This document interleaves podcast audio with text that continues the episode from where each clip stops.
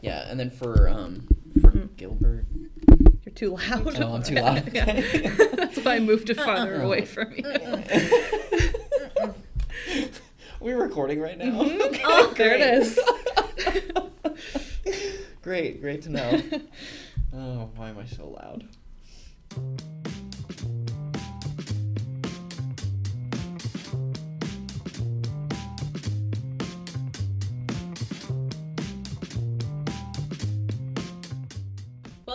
Talking Underwater. One water. One podcast. I'm Amy McIntosh, managing editor of Water Quality Products. I'm Bob Crossen, managing editor of Water and Waste Digest. And I'm Lauren Baltus, managing editor of Stormwater Solutions. So, um, We've had a busy month. we sure have. We started, have. yeah, we started the month with travel. The middle of the month was travel, and then we also had another site visit for you guys, at least. Yeah, and I had more travel at the end of the month. Yeah. So we've all been not here. yeah. Th- thankfully, just the beginning of the month was my travel, um, which is good because of the September issue is such a monster for me. But yeah.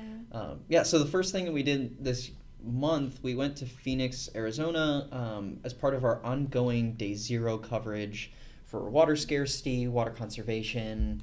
Um, all the things that kind of entail that uh, could be desalination, potable reuse, both indirect and direct.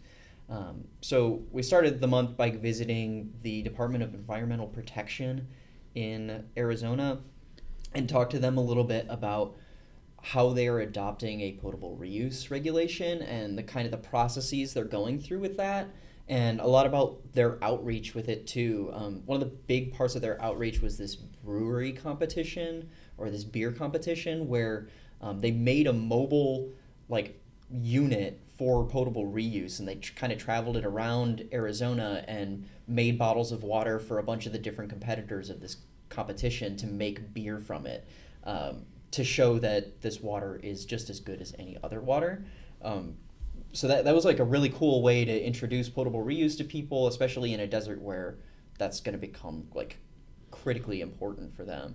Um, but then we also visited Desert Mountain Golf Course as well as the Scottsdale Advanced Waste or Advanced Water Treatment Facility. hmm Um, so the Desert Mountain community, um, it's I think they call it a club. It's but it's a kind of a gated community um, made up of six golf courses, and um, they're on eight thousand acres, and there are homes there. They have like a real estate uh, service. You can live and golf in beautiful Scottsdale, Arizona. It is beautiful. It really is. um, The- and yeah.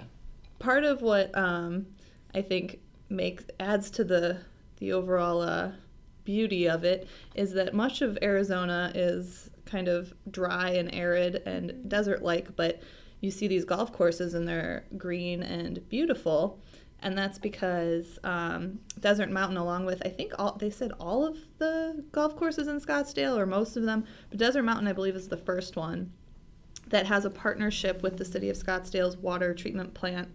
Um, Which Bob just mentioned. yes, and Mhm. so we visited this golf community um, on Tuesday, and then Wednesday we went to the plant. Um, so we kind of saw the the process in reverse a little bit, but um, basically the golf courses get this water from that's been treated and everything from the wastewater treatment plant.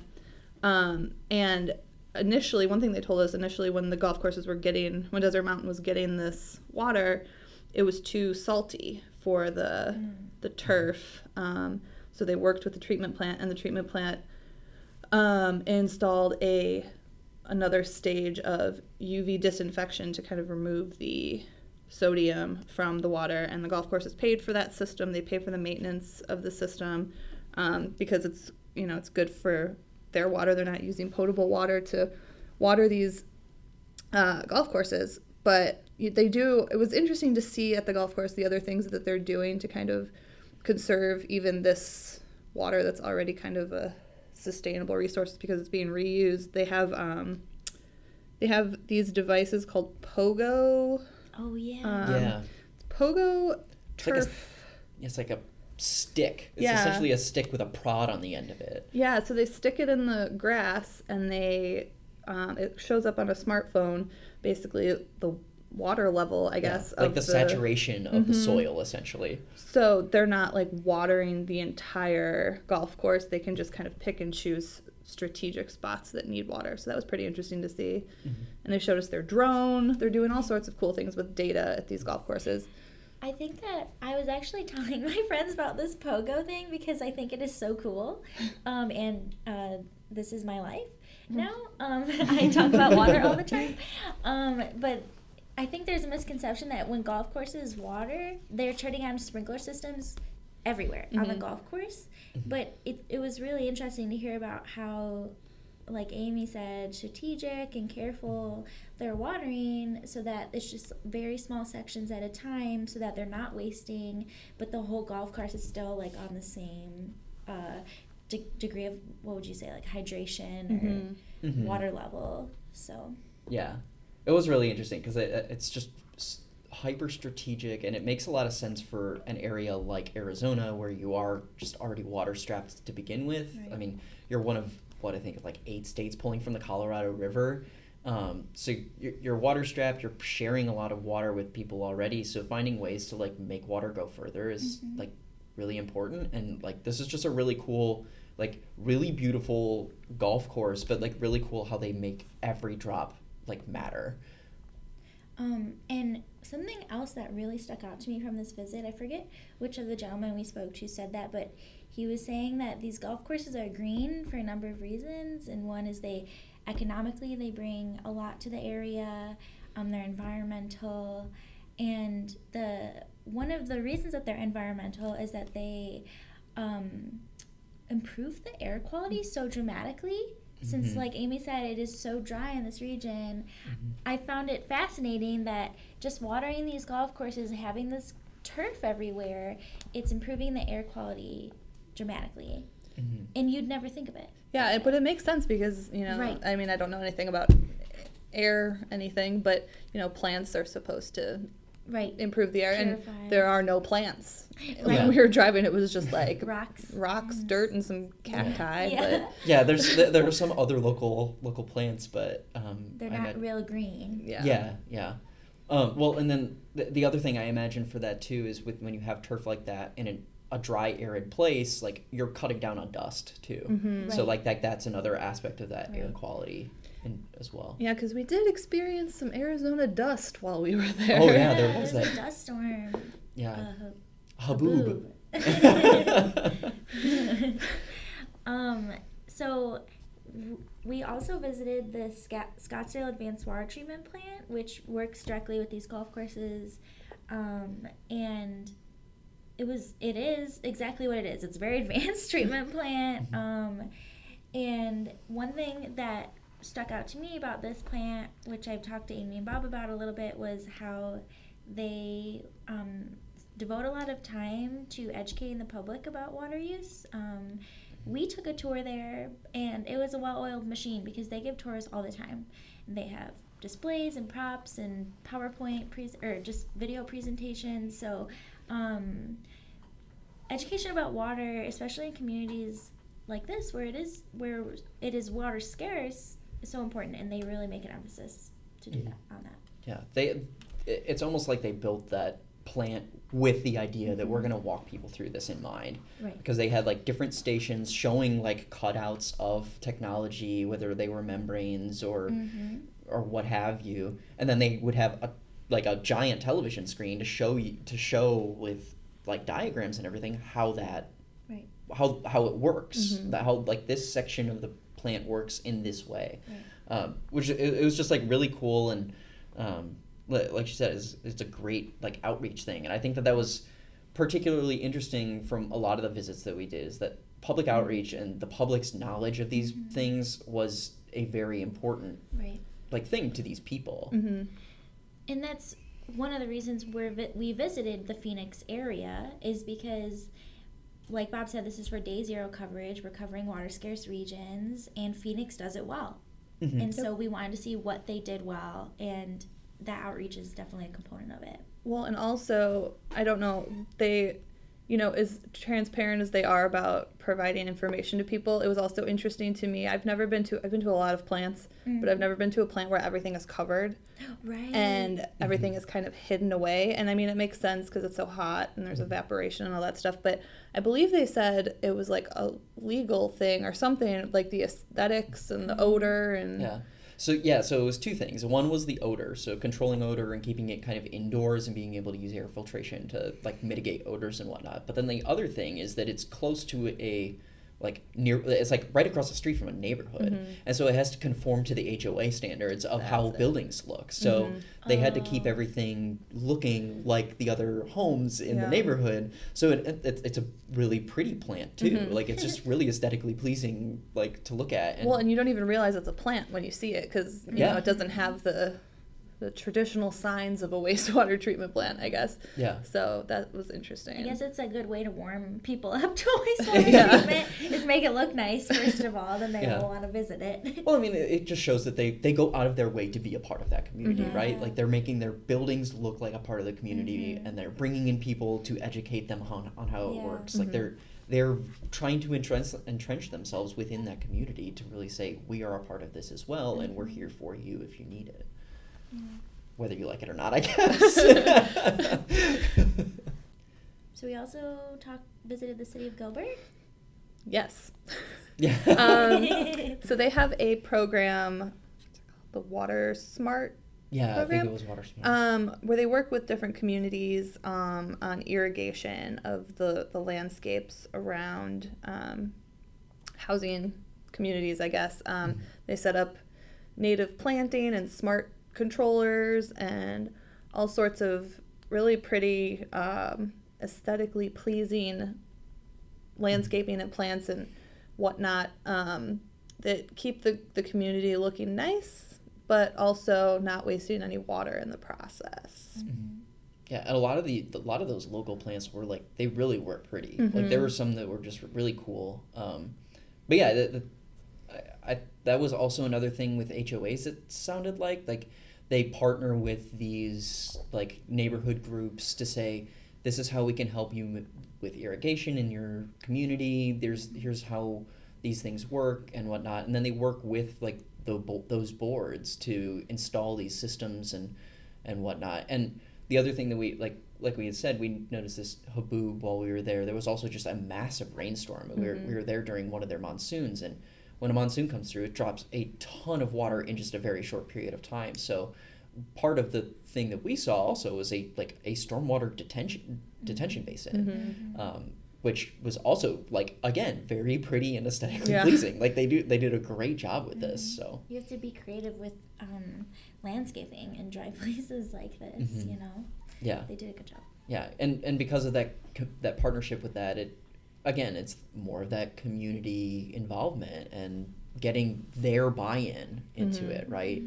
Um, which is just I think that's such a critical thing, especially for when it comes to like stormwater stuff.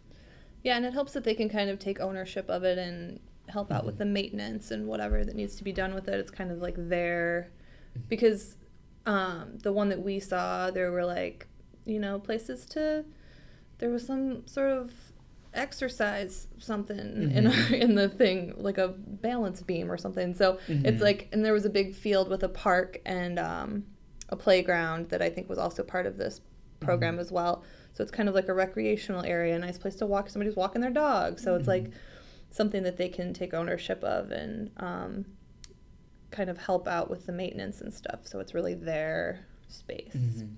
Yeah, and for all of these visits, we took a lot of video. Um, we're still processing all of that, but there will be videos on all of these, so you can see just how pretty these things look. Yeah. Um, so you, rather than hear us talk about how it was like really pleasing for us to be there and see them, despite the fact that it was very hot heat, Oh. um, but but w- will there will be images and video for you to see, so you can actually see how these work. Um, and we did interview people at each of those sites to talk a little more in depth about um, how that all kind of figured together. Yeah. We met. The, we mentioned that the rest of us did other travel in the Mhm. month of August. I can't even keep track. Almost. Yeah. What month is it? um, uh, I went to StormCon last week, it was a good show. Um, what I really value from going to these stormwater shows is seeing um, the people that I am talking to via email and phone all the time in person. Uh, we don't always get to do that. We don't always get to see each other, but at these um, industry shows, so um, I really made some good connections. You may have seen me, Andrea, and Larry um, walking the show floor. Um, and if we didn't get a chance to say hi, definitely um, reach out to us, and hopefully we can. We'll see you at WEFTEC um, or in February at IECA. Um, or at our show in November at um, the SWS conference and exhibition.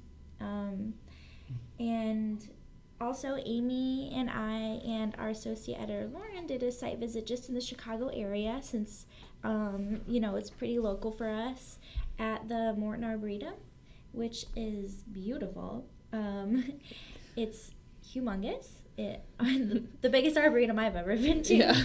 Um, but they have a lot of stormwater features that they're incorporating um, permeable pavers, bioswales, um, wetlands, and um, a key for them is making it all aesthetically ple- um, pleasing because it is um, I don't know a destination. It's people go there for the views and for the environment, and so it's important to them to maintain that standard as well while incorporating these environmental features. Um, and what's interesting, so at StormCon, um, there's a lot about permeable pavement and permeable pavers sessions and booths. And at the Morton Arboretum, they were describing how in their parking lot they have permeable pavers that have gaps in part of the parking lot, and then another part where there's more foot traffic, there aren't any of those gaps because they hold a lot of events, weddings, banquets, and so women with high heels shouldn't be walking on those permeable pavers with gaps in them. And so they really took these small details into consideration when incorporating these features so they had a little bit of both um, uh, different kinds of pavers. So um, I don't know, they, it was interesting to kind of see those in application. Yeah, and she um we she was also telling us about the the like lake and stuff that they Mhm. have the wetland um in the actual arboretum area um and she was saying that they had had some floods in recent years and she was showing us where the water was and everything and how high it got and it just how quickly it all went away just because of some of these things that they added Yeah. so it was nice to hear that they They're working. they're working Yeah. um, so that uh, also watch out for a video about that site visit on um, estormwater.com. Um, so that's Yeah, that that wraps up a lot of our tra- Yeah. a lot of our month. A lot of our month was just this travel, but um, yeah, Lauren, you you had a, a news item that you wanted to discuss. Yeah, so we have some one water related news items we wanted to bring up. Um, one of them is about some uh, a wastewater spill. Um, uh, you can find this news item on www.dmag.com, and it is about how um, the Binghamton, New York wastewater treatment plant discharged um, approximately um, 34 million gallons of untreated wastewater and stormwater runoff into the local river. Um, and um, it's not great. uh, what's interesting, so it's wastewater, untreated wastewater, stormwater runoff from a um, combined sewer overflow, and that's why it was discharged. But then this river, um, I don't know if I'm going to pronounce this correctly, but it's Susquehanna. Sus- Susquehanna River. Um, I was looking it up, and it eventually um, it runs through. Um, it oh, eventually flows, and then en- empties into the Chesapeake Bay, which is which is a drinking water source. Yeah. So hopefully that part of the river is long enough to where this will dissipate and it won't be affecting drinking water, um, which it likely won't. I mean, with the treatment processes, but it is a good example of how this is all connected. Yeah. And the Chesapeake Bay is a notorious place for nutrient problems. Um, this has like been many years. We've received a lot of content on trying to denitrify the Chesapeake Bay and trying to, um, well, I guess denutrify is the correct way to say, pr- pronounce- say that, but like basically trying to remove the nutrients that contribute to algal blooms so that it can, so they can restore this wetland area and improve the drinking water. Right. Um, so this is certainly not like a very good thing to happen. No. Um, but it's not the only one um, that we've noticed in the past month or so. Uh, in fact, like I have, I saw one in Connecticut where a power failure led to wastewater discharge into a Connecticut river. Um, there was 45 million gallons of sewage and stormwater mixed that flowed into the into Baltimore water area. Um, there was also partially treated sewage in the Casco Bay, which is in Maine. Um, so this is not like an isolated Mhm. thing. There are these types of things are happening, and Lauren and I were talking about this earlier about just if this is like a natural frequency for this kind of thing to happen when there are heavy storms Right. and it's difficult to maintain these things, or if this is just or, or if this is just like a series of concentrated events that are coincidental or kind of what why, why this would kind of a trend would be happening and then the other thing could be that we're just hearing about them more frequently now Mhm. Um, There's more media attention. hmm But yeah, so th- this is something that I, I, I am actually discussing in my editorial letter for September. Um, so I'll go into more detail about that if you want to check that out. Good teaser. Yeah. um, and then uh, we had another news item here about um, Chicago. Uh, and I think Amy mentions this in her editorial letter. So that's Mhm. another teaser for you. Yes. um, but there was there were water quality tests um, that found high um, elevated lead levels in Berwyn and Cicero, which are um, just outside Chicago. I don't know if Mhm. you want to talk about that a little bit more, Amy. Um, yeah, so I mean, in Chicago, you know, we always hear how great our drinking water is, and when it leaves the plant, it very well maybe, but Right. there are. Chicago was one of the last cities to stop installing lead service lines, mm-hmm. one of the last major cities at least, when um, the lead and copper rule was enacted. So they were pretty much installing lead service lines up until they were legally not allowed to anymore. So, especially in some of these older neighborhoods and suburbs, um, there's still a lot of lead service lines in in and around Chicago. So these two, um, Cicero and Berwyn, are two suburbs right outside Chicago. They um, worked with the Virginia Tech researchers who helped um, do some of the Flint testing, and they found um, I don't believe the when the Chicago Tribune article came out, they hadn't tested all of the water samples yet, but they got results from 17 of the homes. Um, four of them had levels above 40 parts per billion. One in Cicero was as high as 140 parts per billion, and they distributed more than 100 testing kits, and those were, you know, the results from 17 of them. So it'll be interesting to see, you know, what sort of results uh, come from that. But for me, I, you know, I read that and I was like, well, I live in an older neighborhood in the city. Yeah, Lauren and I both do. And so the city of Chicago has a program um, on their 311 website, which is the non emergency number. I don't know. I don't think every city has that. But um, where you can request a free water testing kit. And I know Lauren Mm-hmm. did that. Um, and how long did it take for you to get your? I think it took about two months, give or take. Yeah, I um, I when I was writing my editorial letter, actually, I requested one because after I read this, I was like, eh, I should probably. Yeah.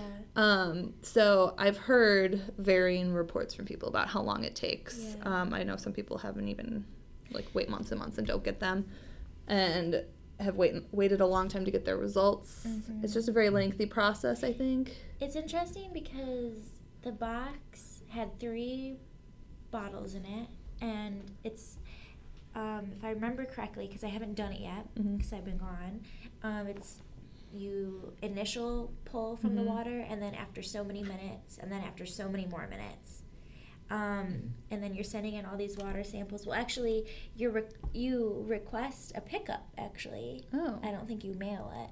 um, it's it's interesting, but it comes with documentation and instructions and stuff. So um, both Amy and I will be doing that, and I know Mhm. Amy's gonna plans to report on that, um, on those results. I'm curious because, like Amy said, we both live in old neighborhoods, and I know I live in a very old building. Yeah. Um, and while my and Amy has a water filter, Yeah. uh, for her for her drinking water that filters lead. I don't, and my and you know we're old enough that lead isn't going to be as damaging to us. But there is there are small children in my building, Mm-hmm. so it would be interesting to hear and if there was any kind of bad news about this, then I would share that with those families. Yeah. Mhm. Or even, you know, your building manager. Yeah, or with my landlord. Whatever. or- Yeah. yeah, Mhm. for sure. Yeah. I think it'll be interesting to hear what you guys Yeah. get back in terms of results and like just kind of following that process would Yeah. be interesting to note. So Yeah. So stay tuned. Stay tuned. we have an experiment Yeah. happening. So we, we don't have an, an interview this month, but um, we, we, we did want to talk a little bit about one of the features that's in our magazine. Um, it's Blippar. It's augmented reality. Um, so it's a way to take our print magazines and introduce some of the digital things that we are doing, specifically with video. Um, we've included podcasts in this as well, or if we have extra photos we couldn't run, we can put them in there too. So um, Blippar is an application on your phone um, that you would have to download, Mhm. and when you It's open, free. Yeah, it's totally free. Um, you can download it on iTunes and Google. Um, it's just readily available. Um, and when you open it, it'll have a screen that you would hover over a page that is calling out. You can use the Blippar app on this. Um, for for my September issue, there are going to be a handful of articles that actually include Blippar with them. So um, look for the lo- look for like the little call out box. It'll be on the first page of all the articles, and it'll tell you what you will see if you use Blippar on it. So when you hover over that page, you'll hold down the button on the phone until it like registers that it's Mhm. it's done and then it will populate with the digital the digital content that we have provided Mhm. so in the case of water and waste digest one of the articles is about a springfield illinois um, like urban flooding storm water pipe project that's connecting to a combined storm and sanitary sewer that is like a brick arch sewer from when the city was like first made um, and so we will have a video of that because I went to visit it, and you can view that through Blippar.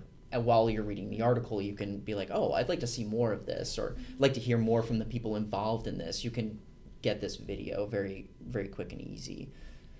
Um, I'm incorporating a few features into Stormwater Solutions as well.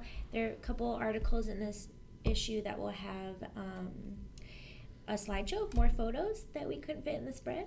And um, also, in my editorial letter, I will be attaching this podcast to it. So if you're listening because you read my editorial letter, hey, thanks.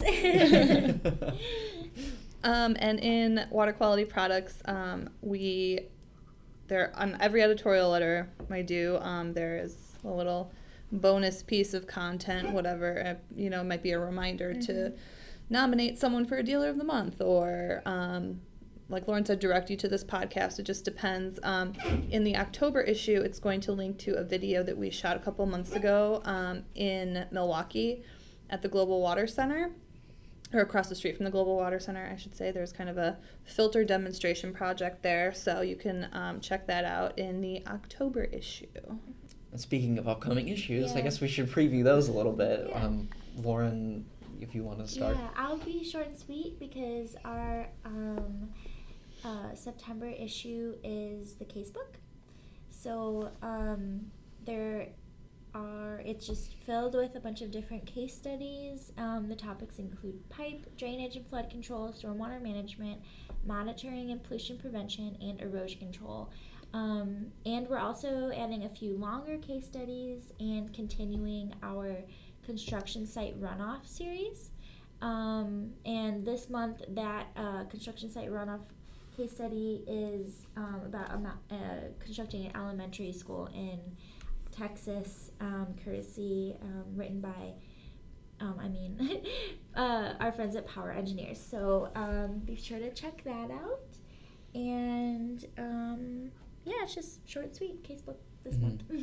Amy's, I think, is also short and sweet, It is. it not? well, I mean, yes. For the August issue of Water Quality Products, sorry, September okay, issue. I was like, I was wrong. know- I don't know anymore. Yeah, I we, we do a lot of issues. We're that are already kind working of- on getting, like, four at a October. We're already working on October, so I don't know what, where I am in space or time. Um, but the It's. September, the September issue of Water Quality Products has our second ever small systems supplement. Um, so check that out. We've got a decentralized wastewater treatment system in there, um, and some other uh, interesting stories. And then our main issue um, is jam packed with all sorts of fun stuff. We have an update from the WQRF to kind of hear what they're doing um, in terms of research. And then we have a pretty cool article about this community in California, in Southern California, that did a contest among their highest water users to give them a free water efficiency makeover. They called it the Extreme Water Makeover. so um, that. that was pretty cool. They installed a bunch of really cool water efficient things around this family's home. Um, and then we've got some stuff about emerging contaminants and an update on legislation from WQA. So check that out. Yeah. So, and just to piggyback a little bit on the small systems, uh, Water and Waste Digest will have that digitally on the on our website. So, if you want to read some of those, um, that is a joint publication between Water Quality Products and Water and Waste Digest. So, um, do look out on our website for that. There will be um, a digital link to all of those features on our website as well. Um, but in terms of my September issue for Water and Waste Digest, this is a very big issue because it goes to WEFTEC. So um, this has a massive section of products that will be on the show floor at WEFTEC, as well as some company profiles, including booth numbers for those companies. So um, this is a good resource to have at the show so that you can find out um, what types of products you are looking for and where you can find them on the show floor and what companies to find. Um, but in addition to that, this issue also has our first ever industry icon. Um, we will be announcing the name of that person in a little bit, so I'm going to not reveal that at the moment. Um, but um, do look out for that and that industry icon feature. Um, it feature we're it's a new thing that we're featuring someone who's been in the industry for a very long time, who has contributed a lot. What um, not only in their regular day-to-day jobs but also extracurriculars so like working with um, associations being on boards being involved outside of normal work hours with the industry. And um, i think that this first industry icon is a good example of that kind of a person. Um, so please look out for that. There will be a video on Blippar for that one as well. So um, if you remember just if you get that Blippar app, please use it on that page. There will be a really cool video of her at her home um, in Wisconsin. So a little bit of a teaser. And there's there. a dog in it. Yeah, there's also a dog, which um, is also an icon. The co-icon. um, but in addition to that, I, I mentioned the Springfield, Illinois feature earlier. We also have an article um, that's a follow up on uh, Hurricane Harvey in Conroe, Texas. We also have another feature in Florida about how um, septic tanks have been contributing to algal blooms and how a how storm sewer or how sewers can be used to fix that problem, specifically vacuum sewers. So that one is a very interesting article that has a couple of sidebars about different areas of Florida that are affected and how they've changed because of implementation of these vacuum sewers. Um, so be on the lookout for all of those things. There are a lot of really cool articles, and I I'm- I'm pretty proud of this issue because it visually it turned out like really really pretty too. So um, I, I'm looking forward to showing that one off at uh, at WEFTEC in October, which Which is right around the corner. Right around the Um, corner. I imagine we may do a special episode of the podcast for WEFTEC, Mm-hmm. potentially even recording on the show floor if we have Mm-hmm. time. Um, so if you are one somebody who would like to be interviewed um, on the podcast, let us know. um, maybe we can work something out.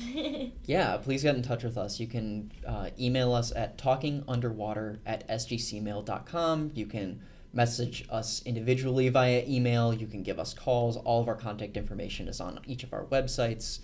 Um, so feel free to, to do that if you're, um, yeah, please do get in touch. We're, we're looking for some more involvement with you. So, yeah, cool. Yeah. Yeah. Yeah. yeah. Oh, and, and bef- before we go, I, we always call for audience questions or audience involvement. In addition to getting in touch with us about WEFTEC, I did met when I mentioned that there were these sewage spills and that kind of thing, and how I've noticed more of them recently. If you have some insight into why that would be, or you, if you think that this is becoming a growing trend, or if you have some more insight there, please do get in touch with me. I'd like to know a little bit more about this. If this is a if this is a regular type of occurrence that this happens more frequently because we've had some such disastrous storms recently, um, or if the, these are just kind of coincidental that they're all falling in the same time period, or if you have any insight on that, please do get in touch. I would like to learn more about that and know why a lot of this is happening, and um, maybe I can do some type of article or we can talk to you about that for the pod Yeah. for a future Mhm. episode or something. So cool. Awesome.